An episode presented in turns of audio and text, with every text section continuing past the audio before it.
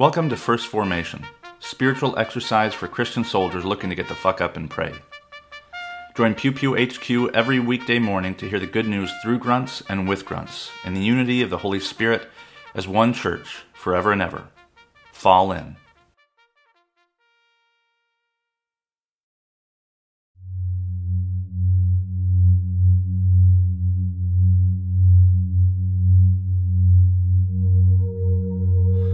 Psalm 56 Be gracious to me, O God, for people trample on me. All day long foes oppress me. My enemies trample on me all day long, for many fight against me. O Most High, when I am afraid, I put my trust in you. In God, whose word I praise, in God I trust. I am not afraid. What can flesh do to me? All day long they seek to injure my cause. All their thoughts are against me for evil. They stir up strife, they lurk, they watch my steps. As they hope to have my life, so repay them for their crime. In wrath, cast down the peoples, O God. You have kept count of my tossings. Put my tears in your bottle. Are they not in your record? Then my enemies will retreat in the day when I call. This I know, that God is for me. In God, whose word I praise. In the Lord, whose word I praise. In God I trust. I am not afraid. What can a mere mortal do to me? My vows to you I must perform, O God. I will render thanks, thank offerings to you, for you have delivered my soul from death and my feet from falling, so that I may walk before God in the light after life, in the light of life. 1 Kings chapter 17, verses 8 through 16. Then the word of the Lord came to him, saying, Go now to Zarephath, which belongs to Sidon, and live there. For I have commanded a widow there to feed you. So he set out and went to Zarephath. When he came to the gate of the town, a widow was there gathering sticks. He called to her and said, Bring me a little water in a vessel so that I may drink.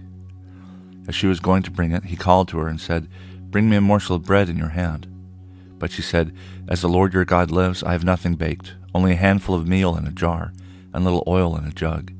I'm now gathering a couple of sticks so I may go home and prepare it for myself and my son, that we may eat it and die. Elijah said to her, Do not be afraid.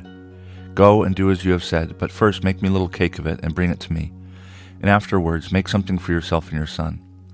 For thus says the Lord God of Israel The jar of meal will not be emptied, and a jug of oil will not fail until the day that the Lord sends rain on the earth. She went and did as Elijah said so that as she, as she as well as he and her household ate for many days. The jar of meal was not emptied, neither did the jug of oil fail, according to the word that the Lord had spoke by Elijah. 1 Corinthians chapter 2 verses 6 through 16. Yet among the mature we do not speak wisdom, though it is not a wisdom of this age or of the rulers of this age who are doomed to perish. But we speak God's wisdom, secret and hidden which God decreed before the ages for our glory. None of the rulers of this age understood this, for if they had, they would not have crucified the Lord of glory. But, as it is written, what no eye has seen, nor ear heard, nor the human heart conceived, what God has prepared for those who love him. These things God has revealed to us through the Spirit, for the Spirit searches everything, even the depths of God. For what human being knows what is truly human except the human spirit that is within? So also no one comprehends what is truly God's except the Spirit of God. Now we have received not the Spirit of this world, but the Spirit that is from God, so that we may understand the gifts bestowed on us by God. And we speak of these things in words not taught by human wisdom, but taught by the Spirit, interpreting spiritual things to those who are spiritual. Those who are unspiritual do not receive the gifts of God's Spirit, for they are foolish to them, and they are unable to understand them because they are spiritually discerned. Those who are spiritual discern all things, and they are themselves subject to no one else's scrutiny. For who has known the mind of the Lord so as to instruct him? But we have the mind of Christ.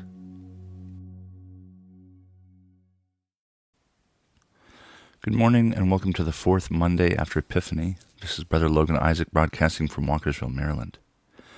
This morning's readings come to us from Psalm 56, 1 Kings 17, and 1 Corinthians 2 and I um, the one of the things I noticed is this uh, take courage. I don't think it appeared in the the epistle, um, but this woman who's gathering um, meal to make, you know, basically her and her son's last um, thing to eat before they die. Um, there had been a famine in the land and drought, and I think I think that played into the earlier portion of this reading from 1 Kings 17. Um, and so God is responsible for this thing that is now harming the poor. And Elijah sees this, and so he says, "Look, just make me something." And then he he he goes back to live with them for a few days, and as long as he's with them, and assume uh, you know we can assume that until the next rain came, um, it the the jar of oil did not fail, and the jar of meal did not fail.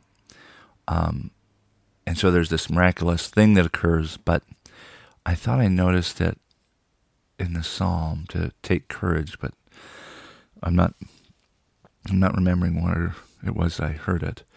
Um, but take courage is also something that God tells Joshua. And it's one of those things that kind of gets turned into a like an inspirational quote or a meme with Joshua. Uh, be strong and courageous. Um, you know, and God is saying this because the people before, when they were about to enter the promised land, they were afraid. Only Caleb and Joshua believed that, that they could take these Nephilim, these huge monsters or giants. Um, everybody else was afraid, and you know, they you can't go to war with two people. Um, and so, as punishment for their fear, that's why they wandered forty days or forty years. I'm sorry, um, an entire generation. And so, when God reminds us to be courageous, it's usually a big deal. Um, that not only is it written into Israel's history, this fearfulness, this um, you know kind of infidelity to the covenant. Um, so when God says, you know, be courageous, be strong, um, that isn't just like some pithy, hollow, you know, inspirational quote. Um, it is, look, I know you're afraid. You have every reason to be afraid.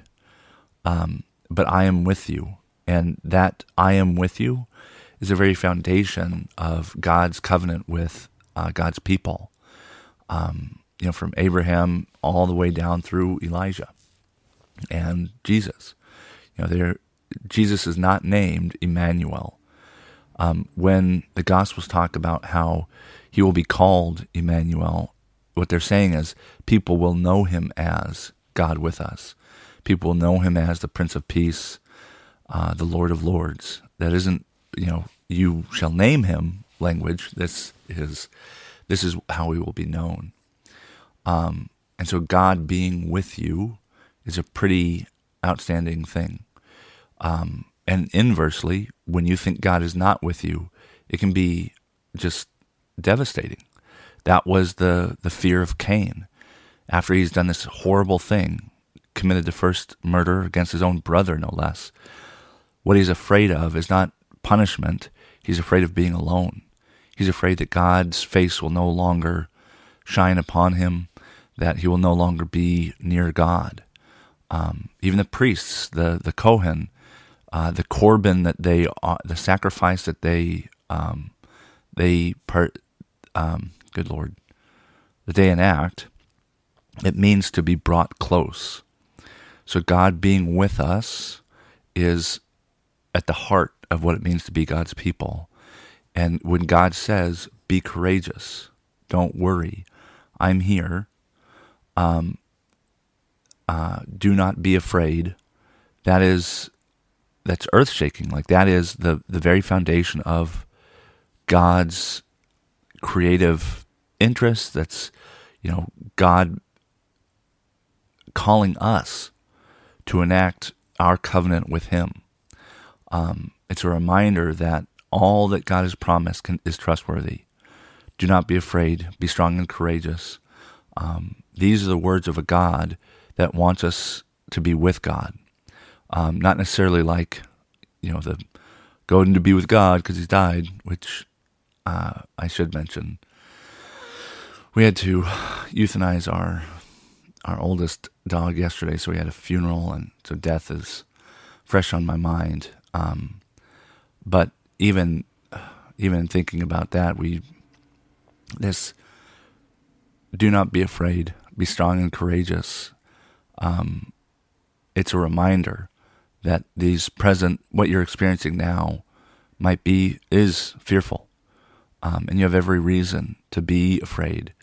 Um, but you don't have to be because I am with you, because God is with us, um, and you are not alone, and you'll and you were never alone, and you never have to be alone, so long as you recognize and understand how close God is with us here on earth.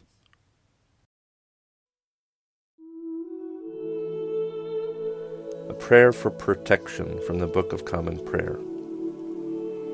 Assist us mercifully, O Lord, in these our supplications and prayers, and dispose the way of your servants toward the attainment of everlasting salvation, that among all the changes and chances of this mortal life, they may ever be defended by your gracious and ready help.